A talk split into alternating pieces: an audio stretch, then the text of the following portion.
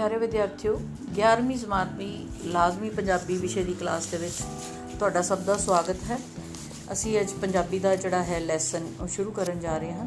ਤੇ ਪੰਜਾਬੀ ਦੇ ਵਿੱਚ ਸਾਡੇ ਕੋਲ ਜਿਹੜਾ ਹੈ ਸਭ ਤੋਂ ਪਹਿਲੀ ਚੀਜ਼ ਹੈ ਪੰਜਾਬੀ ਲੋਕ ਸਾਹਿਤ। ਲੋਕ ਸਾਹਿਤ ਦੇ ਸਾਡੇ ਕੋਲ ਦੋ ਹਿੱਸੇ ਨੇ, ਲੋਕ ਗੀਤ ਤੇ ਲੋਕ ਕਥਾਵਾਂ। ਲੋਕ ਗੀਤ ਦੇ ਵਿੱਚ ਸਾਡਾ ਸਾਰਾ ਪੁਰਾਤਨ ਪੰਜਾਬੀ ਜਿਹੜਾ ਸੱਭਿਆਚਾਰ ਹੈ, ਉਹ ਸਭ ਇਹਦੇ ਵਿੱਚ ਆਉਂਦਾ ਹੈ।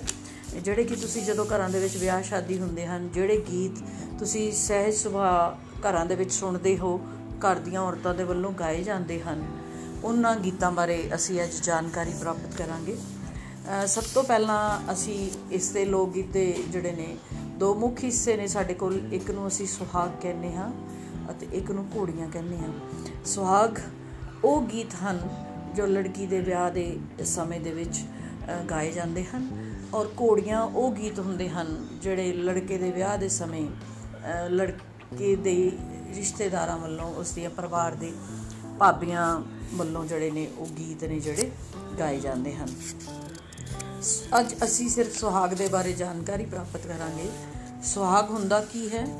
ਇੱਕ ਵਿਆਹੀ ਜਾਣ ਵਾਲੀ ਕੁੜੀ ਜਾਂ ਇੱਕ ਨੌਜਵਾਨ ਕੁੜੀ ਜਿਸ ਦੀ ਹਜੇ ਸ਼ਾਦੀ ਹੋਣੀ ਹੈ, ਉਸ ਦੇ ਮਨ ਦੇ ਹਾਵ ਭਾਵ ਵਿਆਹ ਦੀ ਕਾਮਨਾ ਸੋਮਨੇ ਵਾਰ ਚੰਗੇ ਘਰ ਦੀ ਕਾਮਨਾ ਪੇਕੇ ਤੇ ਸਹੁਰੇ ਘਰ ਦੇ ਨਾਲ ਇੱਕ ਸਰਦਾ ਜ਼ਿੰਦਗੀ ਦੇ ਵਿੱਚ ਜਿਹੜੀ ਲਿਆਉਣੀ ਹੈ, ਉਹ ਆਪਣੇ ਵਿਚਾਰ ਹੈ ਜਿਹੜੀ, ਉਹ ਗੀਤਾਂ ਦੇ ਰਾਹੀਂ ਪ੍ਰਗਟ ਕਰਦੀ ਹੈ। ਔਰ ਸਭ ਤੋਂ ਵੱਡੀ ਗੱਲ, ਇਹਨਾਂ ਗੀਤਾਂ ਦਾ ਰਚਨਹਾਰਾ ਕੌਣ ਹੈ, ਉਸ ਬਾਰੇ ਕਿਸੇ ਨੂੰ ਕੁਝ ਪਤਾ ਨਹੀਂ ਹੈ। ਇਹ ਸਿਰਫ ਮਨ ਦੇ ਬਲਬਲੇ ਹਨ, ਜਿਹੜੇ ਸਾਡੇ ਬਜ਼ੁਰਗਾਂ, ਔਰਤਾਂ ਦੇ ਵੱਲੋਂ ਗਾਏ ਗਏ ਪੀੜੀ ਦਰ ਪੀੜੀ ਅੱਗੇ ਵਧਦੇ ਗਏ, ਇਹਨਾਂ ਦੇ ਵਿੱਚ ਕਈ ਸਾਰੀਆਂ ਤਬਦੀਲੀਆਂ ਆਂਦੀਆਂ ਗਈਆਂ।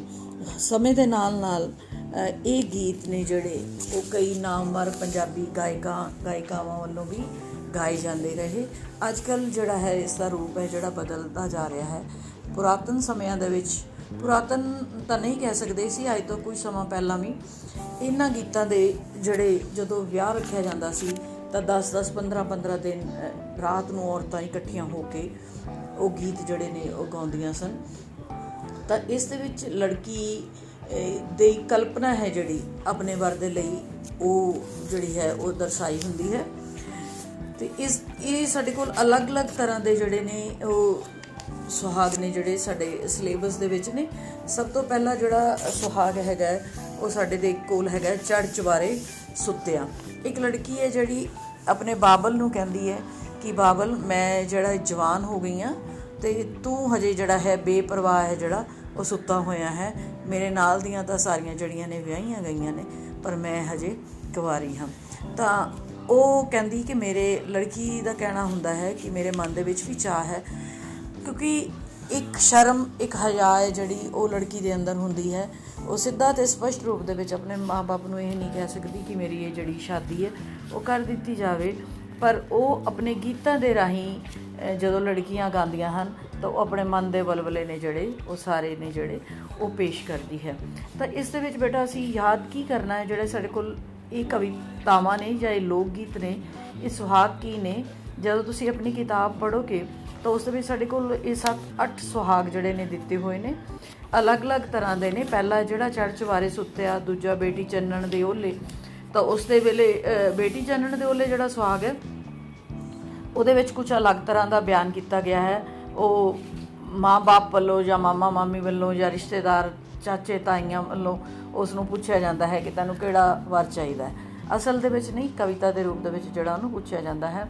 ਇਹਦੇ ਵਿੱਚ ਤੁਸੀਂ 10ਵੀਂ ਤੱਕ ਇਹ ਜਿਹੜਾ ਸਰਲ ਅਰਥ ਹੈ, ਜਿਹੜੇ ਉਹ ਕਰਦੇ ਰਹੇ ਹੋਵੋਗੇ, ਪਰ ਹੁਣ ਸਾਡੇ ਕੋਲ ਸਰਲ ਅਰਥ ਜਿਹੜੇ ਨੇ, ਉਹ ਨਹੀਂ ਹੈਗੇ। ਇਹਨਾਂ ਕਵਿਤਾਵਾਂ ਦੇ ਵਿੱਚੋਂ ਅਸੀਂ ਕੁਐਸਚਨ ਆਨਸਰ ਨੇ ਜਿਹੜੇ, ਪ੍ਰਸ਼ਨ ਉੱਤਰ ਨੇ, ਉਹ ਕਰਨੇ ਨੇ।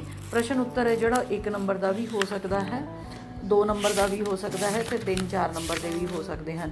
ਕੁੱਲ 5 ਪ੍ਰਸ਼ਨ ਨੇ ਜਿਹੜੇ ਉਹ ਤੁਹਾਡੇ ਪੇਪਰ ਦੇ ਵਿੱਚ ਆਉਣਗੇ, ਜਿਨ੍ਹਾਂ ਦੇ ਵਿੱਚੋਂ ਜਿਹੜੀ ਪੂਰੀ ਜਿਹੜਾ ਸਾਡੇ ਕੋਲ ਕਵਿਤਾ ਭਾਗ ਹੈ, ਜਿਹਦੇ ਵਿੱਚ ਸਾਡੇ ਕੋਲ ਸਵਾਗ ਨੇ, ਘੋੜੀਆਂ ਨੇ, ਸਿੱਠਣੀਆਂ ਨੇ, ਟੱਪੇ ਨੇ ਟੋਲਾ ਮਾਈਆ ਅਲੱਗ-ਅਲੱਗ ਤਰ੍ਹਾਂ ਦੇ ਜਿਹੜੇ ਕਾਵਿਕ ਰੂਪ ਨੇ, ਉਹਨਾਂ ਦੇ ਵਿੱਚੋਂ ਜਿਹੜੇ ਨੇ ਆ ਸਕਦੇ ਨੇ। ਜਿਵੇਂ ਤੁਹਾਨੂੰ ਮੈਂ ਪਹਿਲਾ ਸੁਹਾਗ ਦੱਸਿਆ ਹੈ ਚੜ ਚਵਾਰੇ ਸੁੱਤੇ ਸੁਹਾਗ, ਵਿੱਚ ਧੀ ਕੀ ਕਹਿੰਦੀ ਤੇ ਕਿਉਂ ਕਹਿੰਦੀ ਹੈ ਉਹ ਕਿਉਂ ਕਹਿੰਦੀ ਹੈ ਕਿਉਂਕਿ ਉਹ ਉਸ ਦੇ ਨਾਲ ਦੀਆਂ ਜਿਹੜੀਆਂ ਉਹਦੀਆਂ ਸਹੇਲੀਆਂ ਨੇ, ਉਹ ਵਿਆਹੀਆਂ ਗਈਆਂ ਹਨ ਔਰ ਆਪਣੇ ਵਿਆਹ ਦੇ ਬਾਰੇ ਜਿਹੜੇ ਆਪਣੇ ਬਾਬਲ, ਚਾਚੇ, ਤਾਏ ਤੇ ਨੂੰ ਜਿਹੜੇ ਆਪਣੇ ਭਾਵ ਪ੍ਰਗਟ ਕਰਦੀ ਹੈ। ਬੇਟਾ, ਇਸ ਨੂੰ ਸੁਣਨ ਤੋਂ ਬਾਅਦ ਤੁਸੀਂ ਜਿਹੜਾ ਹੈ ਇਹ ਕੁਐਸਚਨ ਨੇ ਜਿਹੜੇ ਤੁਹਾਡੀ ਪਾਠ ਪੁਸਤਕ ਦੇ ਵਿੱਚ ਦਿੱਤੇ ਹੋਏ ਹਨ, ਉਹ ਸੁਹਾਗ ਨੂੰ ਪੜ੍ਹ ਕੇ ਤੁਸੀਂ ਆਪਣੇ ਪ੍ਰਸ਼ਨ ਨੇ ਜਿਹੜੇ ਉਹ ਕਰ ਲੈਣੇ ਹਨ ਤੇ ਜੇਕਰ ਤੁਹਾਡਾ ਤੁਸੀਂ ਕੁਝ ਪੁੱਛਣਾ ਹੋਵੇ ਤਾਂ ਤੁਹਾਨੂੰ ਇਸੇ ਮਾਧਿਅਮ ਰਾਹੀਂ ਜਿਹੜਾ ਮੈਂ ਤੁਹਾਨੂੰ, ਜਿਸ ਦੇ ਰਾਹੀਂ ਇਹ ਆਡੀਓ ਤੁਹਾਡੇ ਕੋਲ ਪਹੁੰਚੇਗੀ, ਇਸ ਨੂੰ ਅਸੀਂ ਪੋਡਕਾਸਟ ਕਹਿੰਦੇ ਆ ਤੇ ਉਸ ਦੇ ਨਾਲ ਹੀ ਤੁਸੀਂ ਵਾਪਸ ਮੈਨੂੰ ਉਸੇ ਪੋਡਕਾਸਟ ਦੇ ਵਿੱਚ ਆਪਣਾ ਹੈ ਜਿਹੜਾ ਪ੍ਰਸ਼ਨ ਉਹ ਲਿਖ ਕੇ ਭੇਜ ਦੇਣਾ ਹੈ ਤੇ ਮੈਂ ਤੁਹਾਡਾ ਜਵਾਬ ਹੈ ਜਿਹੜਾ ਉਸੇ ਤਰ੍ਹਾਂ ਦੇ ਦੇਵਾਂਗੀ। ਧੰਨਵਾਦ।